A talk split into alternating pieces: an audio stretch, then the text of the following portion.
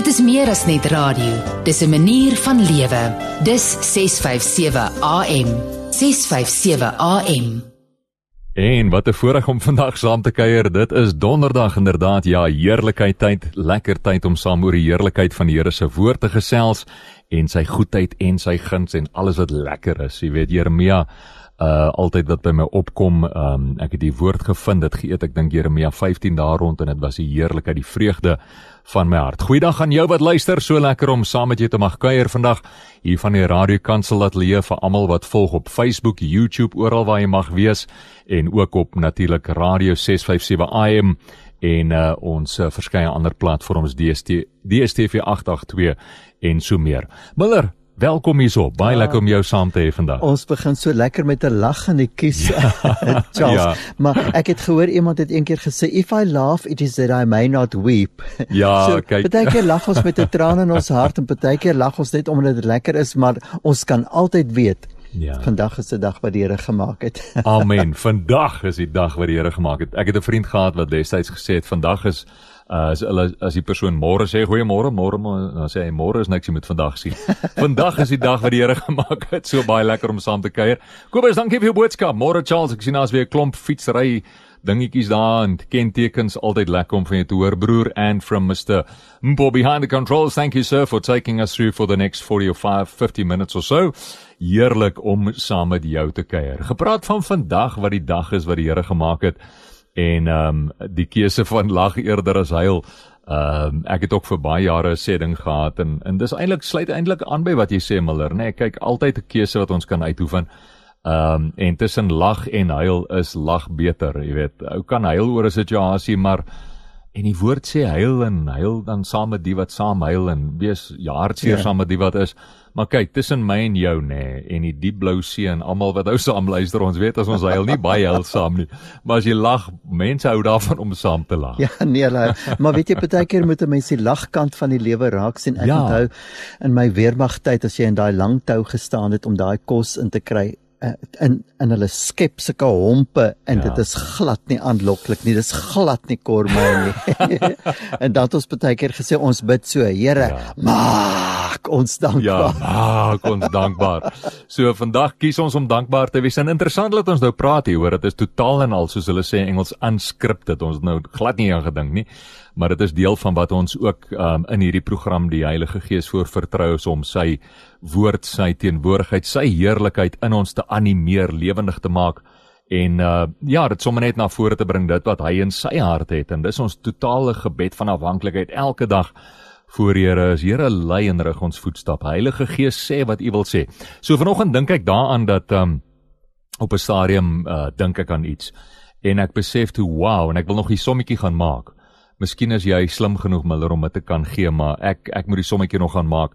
Sê nou maar ons leef 70 jaar, nê. Nee, kyk as 'n totale aantal dae en ure natuurlik in daardie 70 jaar. As ons nou sê minimum 70 jaar leef en ons weet dat die Here se hart en die vermoë wat ons deesdae in leef, ons kan soveel langer leef. Sê net maar 100 dae of hoeveel hoe lank jy ook al wil leef, maar elkeen van daai jare het 'n dag, het 'n uur, het 'n reeks minute wat vir ons eintlik soveel wonderlike genade gawes of genade gee dat as ek geval het gister, as ek geval het 'n uur terug, as ek geval het 'n minuut terug in my denke of oor 'n besluit of 'n ding.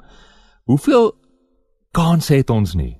Hoeveel genade kans het ons nie om elke keer te sê maar wow en dis wat ek eintlik te besef en jy wil aanmoedig wat ook luister vandag.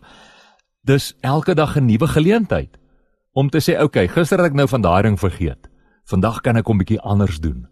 Of daai stukkie beplanning het nou nie so uitgewerk nie. Kom ek probeer dit van 'n ander invalshoek en op 'n manier dat ek net so regtig die hart van die Vader daar gesien, die liefde van ons hemelse Pa, ons hemelse Pappa wat vandag vir ons sê vir my, maar ook vir jou deur hierdie gesprek. My kind, ek is so lief vir jou. Ek gee jou 'n 100 000 kansse om om jou lewe wat ek vir jou gegee het om te geniet en lewe in oorvloed te ervaar om dit te beproef, om dit te smaak, om dit uit te toets, om te sien, wow, okay. Uh Eugene Peterson wat dit so mooi sê, ek dink is Galasiërs 4:6 in die message parafrase sê hy ehm um, jy weet die die konservatiewe gewone vertalings praat mos nou van Ons het die gees van seunskap wat uitroep Abba Vader. Uh the spirit of sonship which cries out Abba Father and the message paraphrase sê Eugene Peterson. Peterson hy om my afhanklikheid daai opgewondenheid te hê wat uit uitroep what's next papa. Uh in Tim Keller wat so treffend sê ook uh the spirit of sonship is the spirit of adventure. Daai avontuur, daai opwagting, verwagting, afwagting van wow, okay, hier's 'n hier's nog 'n kans. Hmm. Hier's nog 'n kans. As gister of 'n uur terug of 'n minuut terug nie so lekker uitgewerk het nie, hier's nog 'n kans wat voor jou lê. Daar's nog 'n minuut. Weet iemand elders het eendag gesê dat baie keer sê ons nee, ja, ek het 'n slegte dag gehad.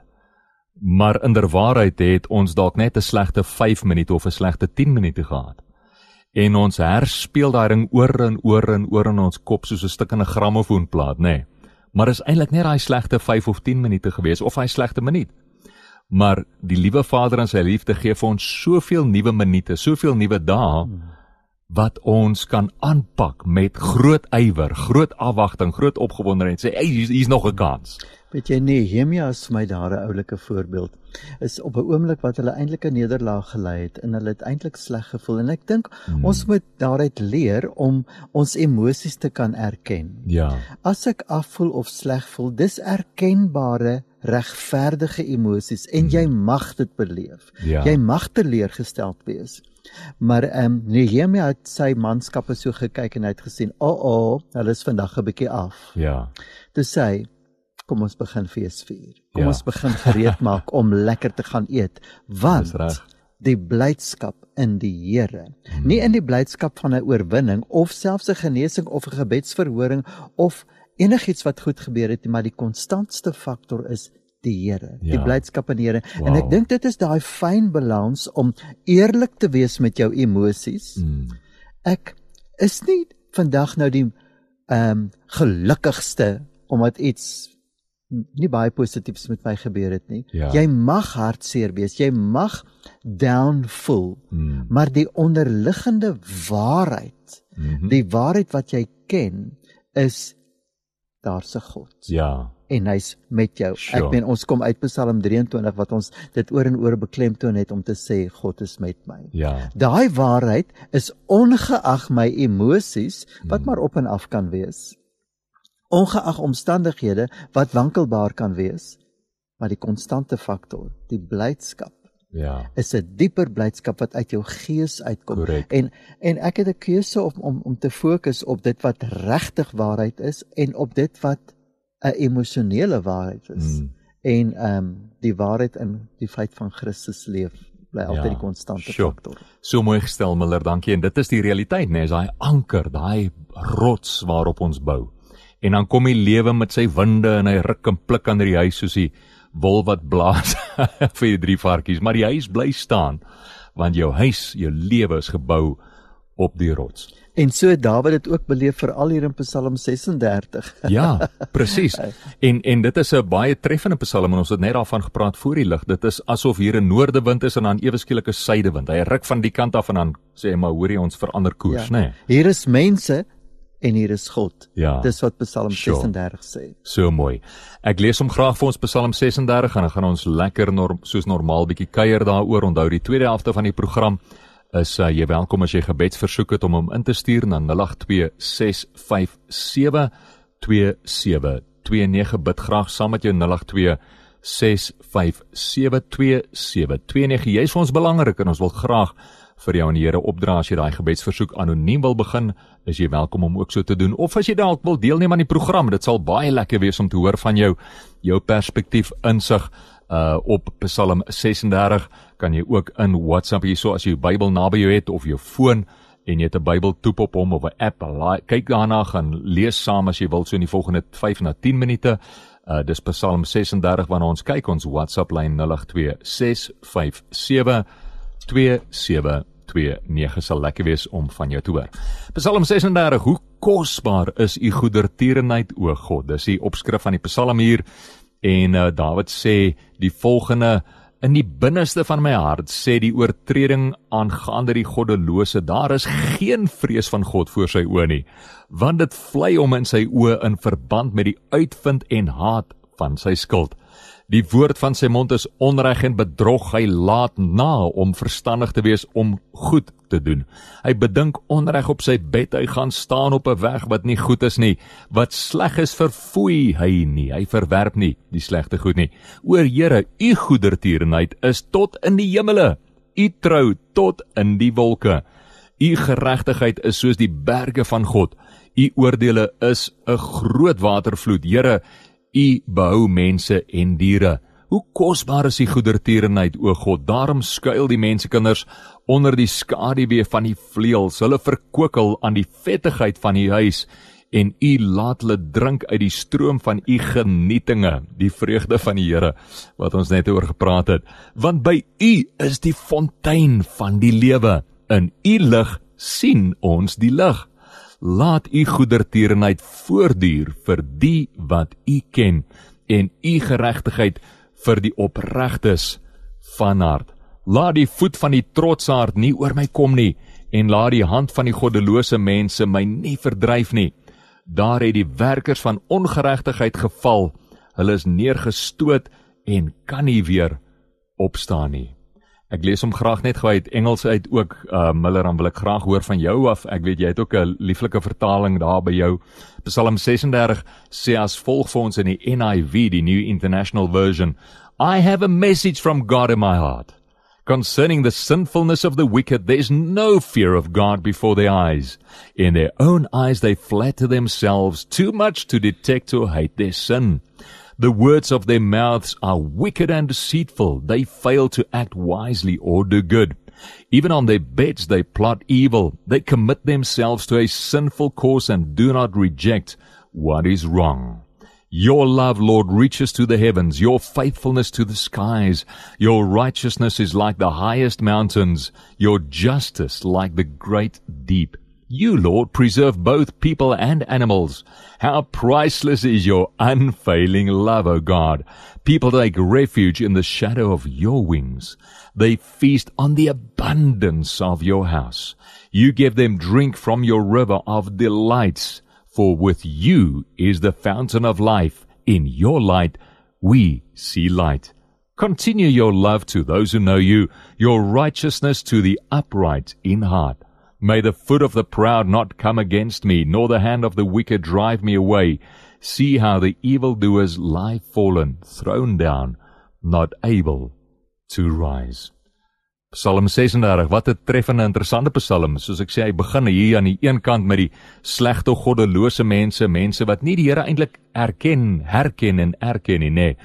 En dan op 'n stadium hier na die einde toe, dan sê hy maar U o God. Hy sien hierdie wonderskone heerlikheid van die Here en om te drink van hom as ons fontein van lewe. En hierdie woord is so mooi wat hy na verwys oor die fontein van die Here waar hy ook sê uh u laat hulle drink uit die stroom van u genietinge. Ons het nou net het nou net gepraat oor die heerlikheid, die vreugde van die Here, nê. Nee. Hierdie psalm laat vir my laat my dink aan 'n lekker dik dik sappige hamburger. Ja. Hier is so 'n stukkie brood aan die bokant ja. en 'n stukkie brood aan die um, onderkant en bokant, maar hier in die middel is mm. so 'n lekker dik juicy goeters. En as ek so 'n groot hamburger voor my kry, mm. dan haal ek die brood net af en ek konsentreer ja. op die lekker patties en die lekker sappigheid daarvan. En dis eintlik maar 'n kontras hier, ja. soos wat die mens is. Mm. Ehm um, en hierdie binneste deel wat die juicy gedeelte is, is amazing beskrywinge van God en God se goedertierenheid en hoe hy goed is en die water van die lewe en die waarhede. Hmm. En dis feite waarmee ons te doen kry, daar is mense. Daar is mense wat goddelose mense is. Ja. En omdat ons kan sê hulle is goddelose mense, kan ons nie van hulle ordentlike gedrag verwag nie. Hmm. Want dis nie wie hulle aard is nie. Ja. So daar is sulke mense en en Dawid sê eintlik ek het met sulke mense te doen hè. Hmm. Kom ek bly hmm. weg van hulle af.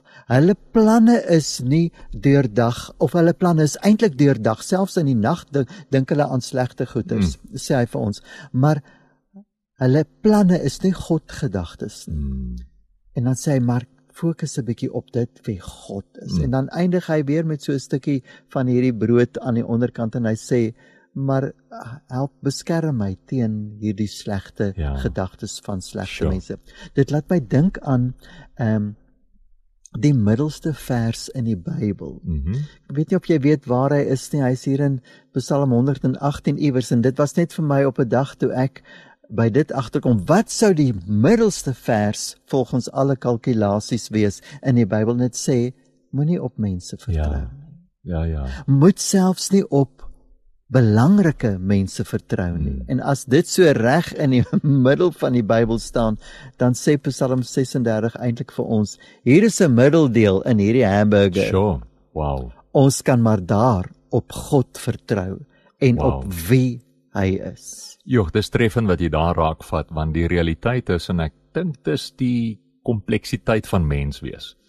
Ons besef ons o ons hoop, ons vertroue moet op die Here wees en dit is reg, dis hoe dit moet wees. Daardie dik stuk styk die hamburger uh, patty daar in die middel.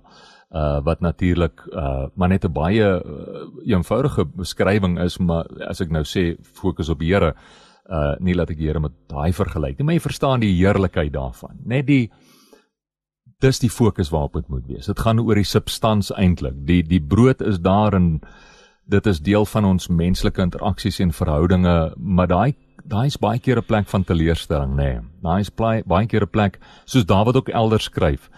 Jy was my broer gewees. Verlede week Psalm 35, so treffend. Wow, Psalm 35 wat Dawid sê, maar hoorie hierdie ouens nê, nee, hulle val my aan, hulle is sleg met my, doen allerlei goeters, maar ek, toe jy siek was, het ek vir jou gebid. Toe jy doen nie goed gaan met jou nie, het ek omgegee, ek het uitgereik na jou. En elders natuurlik in die psalms het ook praat van my eie broer wat jy was soos 'n broer teen my. Ons het opgegaan saam na die huis van die Here. En jy het jou rug op my gedraai. En dit is daai daai stukkie brood baie keer wat ons moet onderskei en kan afhaal en verstaan, maar eintlik is die substans, die essensie van waar dit gaan is Christus. Uh dat ons ons hoop en ons fokus op hom moet sit en nie op mense nie. Want mense sal ons baie keer maar faal en teleurstel. Dis deel van die lewe. En ek wonder op 'n manier in God se almag en sy al alwetendheid of hy dit nie met 'n glimlag dalk so beplan het nie, tong in die kies sê ek. Ehm um, dat ons juis moet val oor die onvolmaaktheid van onsself en ander mense nie. Juis sodat ons fokus op hom bly. Daarom sê die woord mos nou in 1 Korintiërs erns dink ek, nê, nee, praat hy daarvan om mekaar na die gees te onderskei, nie na die vlees nie. Want die realiteit is ons as mense gaan mekaar teleurstel. Dit gebeur. Solank as wat ons hier leef, hier op aarde leef, het ons te doen met gebrokenheid. Ja, korrek. En selfs al het ek my hart vir die Here gegee en ek is 'n kind van God, leef ek in gebrokenheid en ek ek bly 'n seun van God. Ja. Ek word nie nou ewe skielik 'n sondaar nie. Ek bly 'n seun van God, maar die gebrokenheid sê vir my daar is ehm um, leemtes in my mondering Hmm. want ek is nog nie ehm um, waar ek moet wees nie. Aan hierdie kant van die graf bly daar ehm um, leemtes Mm. en ek word gekonfronteer met gebrokenheid. Ehm um, die samelewing het gebrokenheid, maar dis die dis die ding wat ek van God kan sê. Mm. Hy's die vlekkelose lam Ja, gewees. amen. Daar's nie 'n 'n 'n kreukel, nie 'n spot, nie 'n ietsie wat nie goddelik is. Dit Ja. was selfs Jesus wat vir ons gesterf het, die vlekkelose. Amen. En dit is my so 'n kosbare gedagte net om te sê ek fokus liewers daarop in Ja. plaas van op die gebrokenheid wat my omring. Amen. En ook die realiteit en die gemoedsrus daarvan en vir jou wat ook luister vandag dalk sit jy in so 'n situasie waar jy voel maar jog, mense het my in die steek gelaat as iemand eetgerei soek kom net hier na my rug toe, jy weet. Ek het 'n mooi verskynheid hier in my rug wat hulle kan van kom kom kies. Dis dalk jy en ek ek glimlag nie omdat ek nie empatie het nie, maar juis omdat ek weet hoe dit voel. Maar jy's dalk in daai plek en ek wil jou aanmoedig en bemoedig. Die realiteit is God sê ek sal jou nooit begewe of verlaat nie. Ek sal jou nooit teleurstel nie. En ek dink dis een van die kosbaarste dinge wat ons sien uit Dawid se lewe uit en hoekom die Psalm so so mooi is. Waar ons leer van 'n persoon, 'n mens hierso wat konstant sy oë op die Here hou. En onthou, hierdie was nog voor die kruis gewees. So ons na die kruis het soveel meer rede om op God se liefde te kan staatmaak, want ons weet hoe daardie liefde lyk wat vir ons verteenwoordig en verbeeld was deur Jesus Christus. En hier kom hy vandag en hy sê vir jou nou so mooi die boodskap uit wat Dawid sê, die boodskap vers 6. Here, U is baie lief vir ons. God is baie lief vir jou. Dis so kontras is asof die lig ewe skielik aangeskakel word. Korrek, korrek.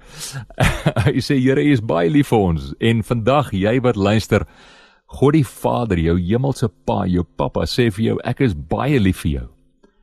Dawid sê Here is baie lief vir ons. Niemand op aarde kan dit ooit meet nie. Jy kan nooit die liefde van die Here meet nie. Um boek van Efesiërs dink ek wat praat van hoe wyd en hoe groot die liefde van God is, nê? Nee, dis ontoereikend, onmeetbaar. Uh Here is so goed vir ons. Niemand het genoeg woorde om dit te beskryf nie. Johannes aan die einde van die boek van Johannes skryf Johannes ook, hy sê dat as alles wat Jesus gedoen het opgeskryf moes word, dan is hy seker al die boeke in die wêreld sal nie genoeg kon wees om dit te te vervat nie. Want die goedheid van die Here is so groot, so omvangryk dat daar is net nie genoeg woorde om dit te beskryf nie en ons met ons gebroke mense woorde probeer dit op 'n manier uitbeeld oordra maar daar's daar's daar's 'n taal van die gees amper eintlik nê nee. daar's 'n dimensie daar's 'n klank van die gees van God daar's 'n klank van die liefde van die Vader wat dieper vat as wat mense woorde ooit kan raakvat. Dis jy's so reg. Weet jy, ehm um, ek dink hierdie psalme se psalm wat sê ons moet fyn onderskei. Hmm. Want beide is feite. Ja. Daar is goddelose mense. Dis 'n feit. Maar daar is 'n God. Ja. Dis ook 'n feit. Ehm um, en jy het nou nog gepraat van Johannes en dit het my laat dink aan aan Johannes en ehm um, ons dink baie keer hy sê die waarheid maak ons vry. Mm. En dis nie die waarheid nie. Korrek. Waarheid is bloot 'n 'n 'n feit. Ja. Bloot 'n um, platonies, bloot neutraal wil ek sê, maar hy sê in Johannes 8 vers 32 en jy kan dit gaan lees. Mm. Die waarheid wat jy ken. ken. Ja. En dit is wat hy ook hier in in in hierdie Psalm sê. Hy sê: "Laat u goedertierenheid voortduur vir die wat u ken." Dis dieselfde begrip. Ah. Daai intiem ken. Ja. Dis waarheid Sure. is dormant met ongelooflike latente potensiaal. Mm.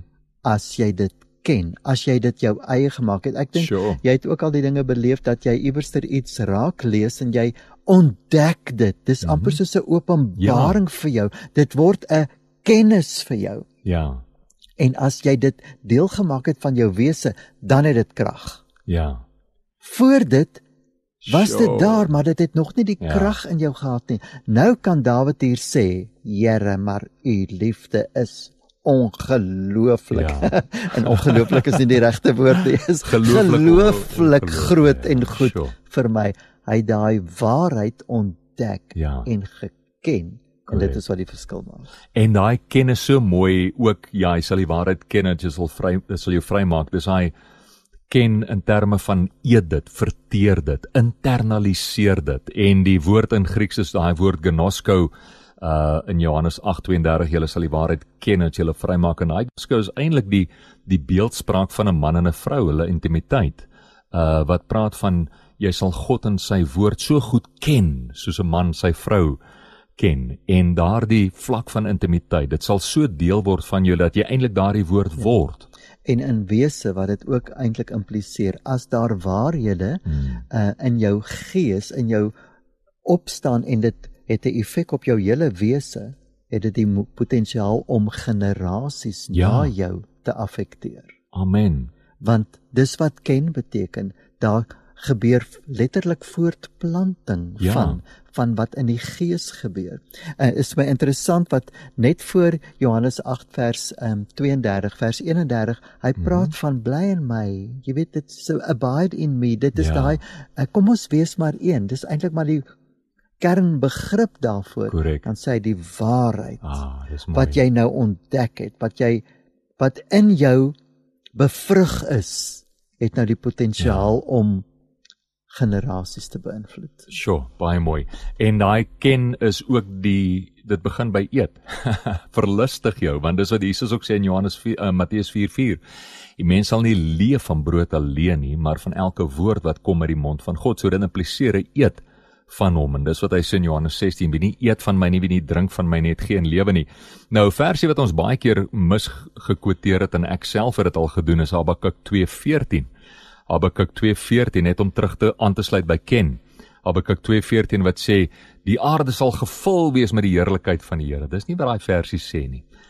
Die aarde sal gevul wees met die kennis van die heerlikheid van die Here. So daai ken, kennis, daai weet, daai internalisering, dis waaroor dit gaan. En dan word daai woord vlees deur jou en jou wêreld, jou aarde word oordek. Jou hemel op aarde kom en word 'n realiteit soos wat dit oordek word met die kennis van die Here, nê. Nee. So mooi. Weet jy hierdie Psalm Ek fokus eintlik so op lig en donker ja. en duisternis. Eintlik op dag en nag. Ja. En dit is amper asof ons weet daar's feite van beide. Maar die vers wat seker in Psalm 36 die meeste tot my gespreek het hierdie mm -hmm. laaste dag is in u lig. Ja. sien ek die lig. O ja. Sure. Dis nie in u duisternis nie, want mm. God is nie duisternis nie. God is lig. Hy kan nie anderster wees mm. as om lig te wees en dit uit te straal nie. En ek is so bly dit sê nie God het lig nie, want enigiets wat jy het, kan jy later nie meer daarvan het nie. Correct. Hy is dit. Dis sy identiteit. Ja. So vir my is dit net om te sê, Here, ek hunker in my gebrokenheid vandag. Al voel ek sekere emosies.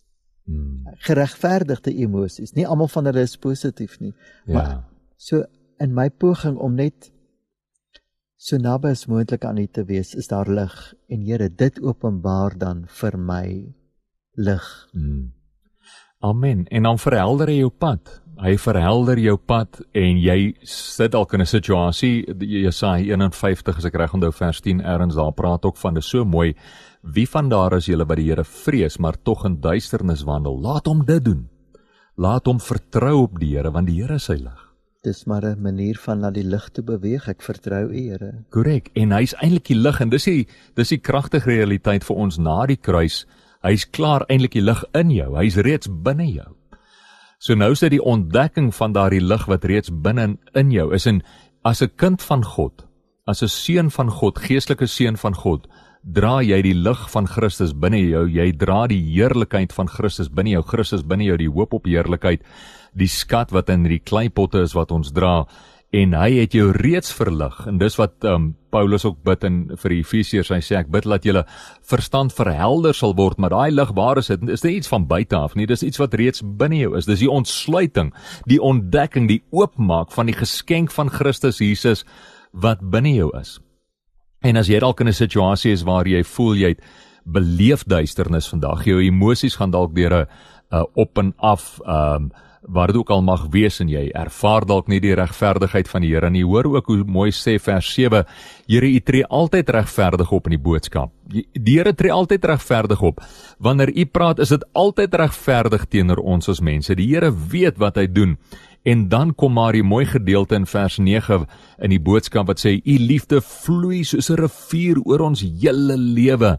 U gee vir ons meer as wat ons nodig het. Hierdie genietinge in die Here. Dit gee hy vir jou. Dit is jou porsie. Hulle verkoop hulle aan die vettigheid van u huis. En u laat hulle drink uit die stroom van u genietinge. Die Here wil hê dat jy lewe en lewe in oorvloed ervaar, dat jy sy genietinge ervaar. Um daai grappie ek word herinner aan iemand wat uh, ook praat oor hoe um absoluut hy die heerlikheid van die Here en die goedheid van die Here ervaar en nou preek ek ook myself hierso en uh, die ander persoon wat toe sê ja, kan sien jy's vol van die vreugde van die Here. Vertel dit net vir jou gesig ook, jy weet.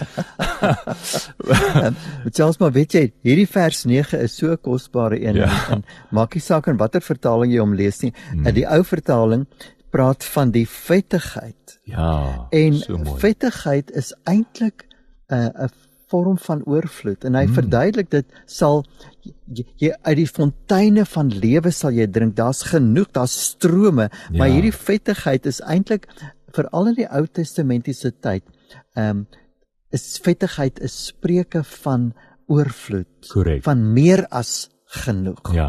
Uh, en ek meen dit is sure, Psalm, sprekend van Ja Psalm 23 weer nee hy maak my hoof vet met ja, olie. Ja. hy laat my beker oorloop Dis daardie vet en en en om werklik dit so te geniet en te besef maar daar's oorvloed in hom.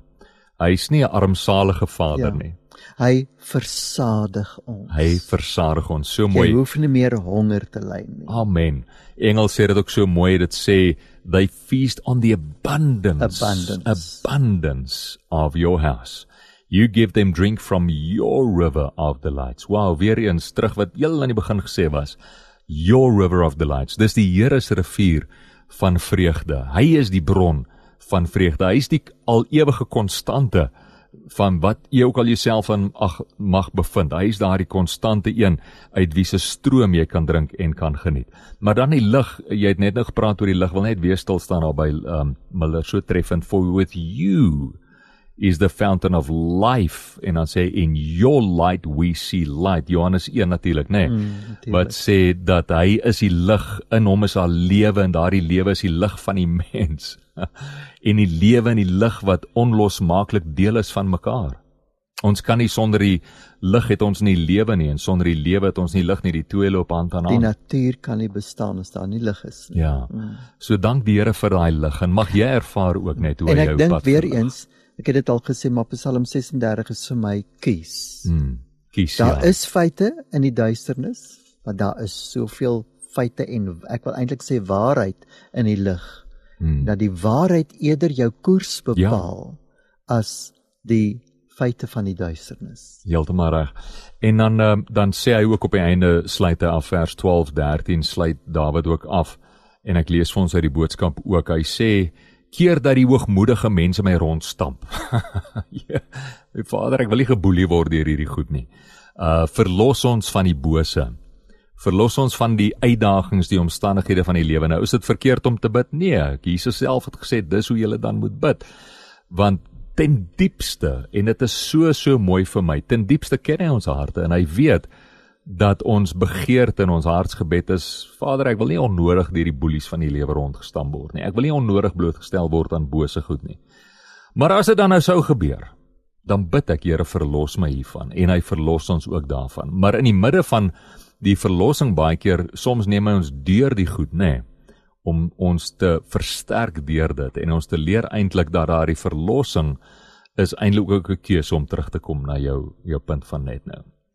So as jy laat my dink aan is my eintlik so kosbaar ek het baie baie kere my pa die volgende sinnetjie hoor bid. Hy het so sulke spesifieke frases gehad wat hy baie keer herhaal het en een van hierdie frases was Here hou ons weg van gevaar af. Sure. En hou gevaar weg van ons af. Wow, ja, pragtig. Hou ons weg van gevaar af en hou gevaar weg van ons af. Baie baie mooi. En dis dis kosbaar ook om te dink wat Dawid ook dan bid hier. Hy sê Here ook keer dat sondaars my uit die hand ruk. Dis presies wat hy sê. Presies. Hou my in daai veilige plek. Ehm um, want ten diepste wil hy ons moet gekoester wees in hom. Hy wil ons harte oopmaak. Ehm um, die boek van Jakobus wat dit in die Engels ook so baie mooi stel. Jakobus 1, hy praat van ook in die boodskap sê dat die Here ons harte wil oopmaak vir sy liefde. Ek onthou een van die eh, onderhoude wat ek die meeste geniet het wat ek voorheen gehad het om jare terug kon voer op Radio Kansel was destyds met Zelda Legrandsie uh die, die eertydse ehm um, staatspresident nê nee, ehm um, meneer Mandela maar die was 'n uh, se persoonlike assistent gewees. En een van die vrae wat ek toe van vra is wat is een van die treffendste goed wat hy ooit kon doen of sê vir jou jou lei mee in jou lewe? En sy sê een van die kosbaarste geskenke was laat hy my hart vir my oopgemaak. En dit is glo ek wat God die Vader soveel te meer vir ons wil doen. Ek dink baie keer wil hy net hê maar hoorie maak net jou hart oop mm. vir my.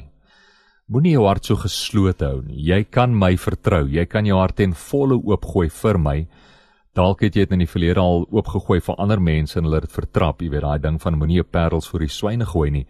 Um neem te sê mense is varke nie, weet maar partykeer is daai varksige gedrag daar en die Here sê maar ek sal nooit so optree nie. Kom maak jou hart oop vir my. Vertrou my ten volle en dit is wat Dawid wees so mooi voorbeeld van ons. As hy gooi so hart konstant voor die Here op. Oop en hy sê Here, hier is my hart. Hier is my hart.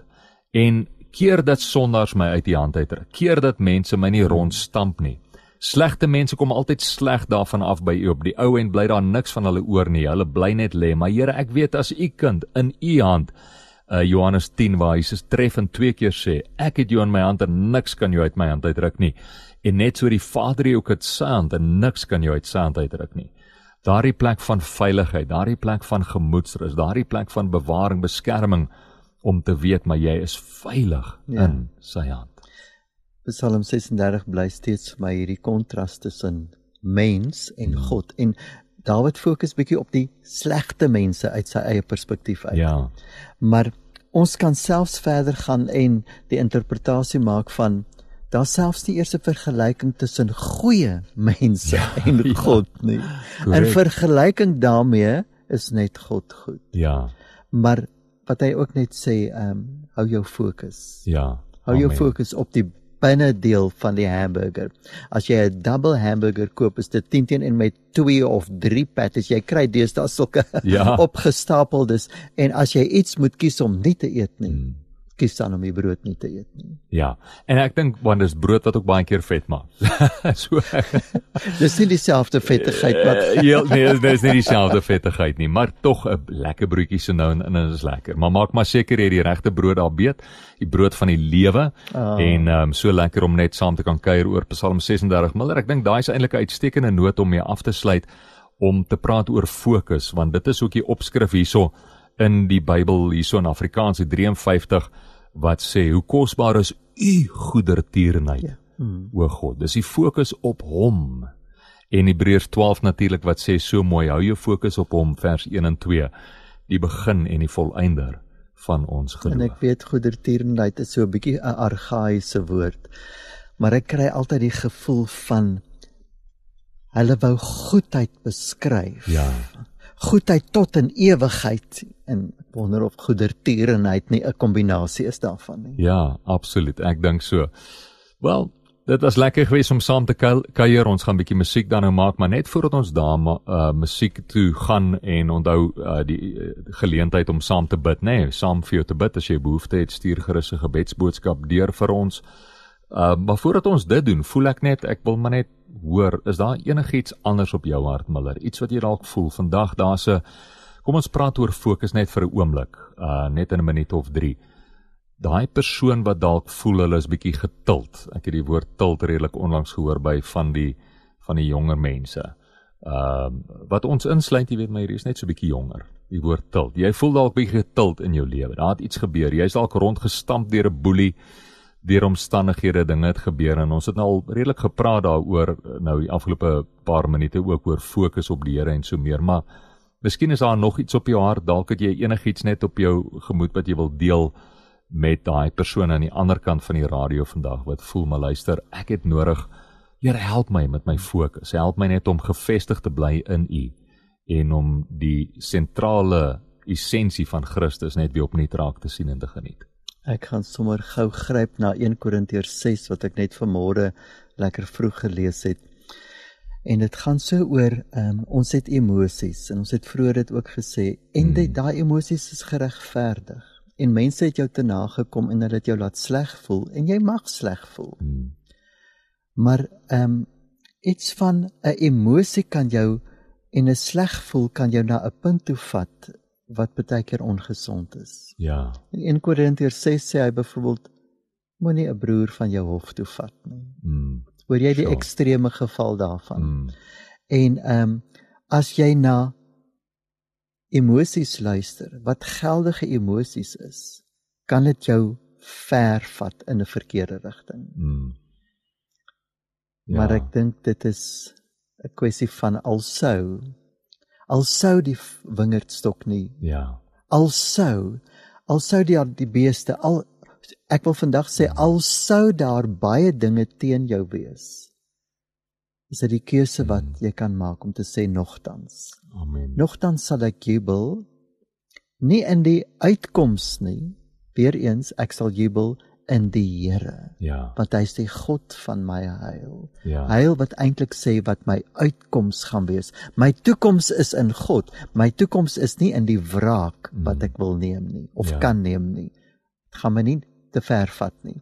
Ja. daai keuse wat ons maak. Sjoe, en ook ja, amen, dankie Miller en ook die vrede nê nee, wat ons dan beleef in hom, die gemoedsrus, die goedertierenheid wat ons in hom beleef, die vrede, die absolute sekuriteit om te weet dat hy is die een wat ons saak uh, beredder en hy is ons regverdige regter op wie ons altyd kan vertrou en wat is ons verantwoordelikheid neem die regte besluit uh vind jouself in hom geborge kom na hom toe jy wat moeg en oorlaai is gooi daai laste af werp dit op hom wandel in liefde wandel in vergifnis uh spreek vry 70 maal 7 en in dit is daar soveel vrede en soveel ja, rustigheid. Hmm. Ek hou so van wat jy doen want jy's besig om eintlik soveel voorbeelde te noem want skrif verduidelik skrif. Hmm. Skrif verklaar skrif. Daar's soveel van dieselfde begrippe ja. wat net in ander beeldspraak baie keer na vore kom en die en die woord weerspreek hom nie. Ja, glad nie. So vind jou vreugde in die Here, vind ja. jou vrede in die Here. Hy is jou bron, hy is jou plek van genieting. Hy is jou plek van vetheid waar jy kan oorvloedig geniet en hy is jou lig en in sy lig sien jy lig. Maar dit was baie lekker geweest. Bly ingeskakel hier as jy dalk 'n gebed nodig het. Onthou jy kan 'n gebed deurstuur na 0826572729 0826572729 bid graag saam met jou. As jy dit anoniem belou, is jy ook meer as welkom begin het met die woord anoniem. Ek gaan uh, ons gaan dan nou oorgaan na 'n lied hierso van die Zaan gee net een tree en ek wil sommer net nou op die stadium al net sê Miller, dankie vir jou deelneem vandag. Dit was baie lekker geweest en uh, altyd heerlik. Dit's baie lekker vir my ook. Baie dankie Charles. Radio wat duisende mense met die woord van Christus bereik. Radio Kansel 657 AM. Jou daglikse reisgenoot.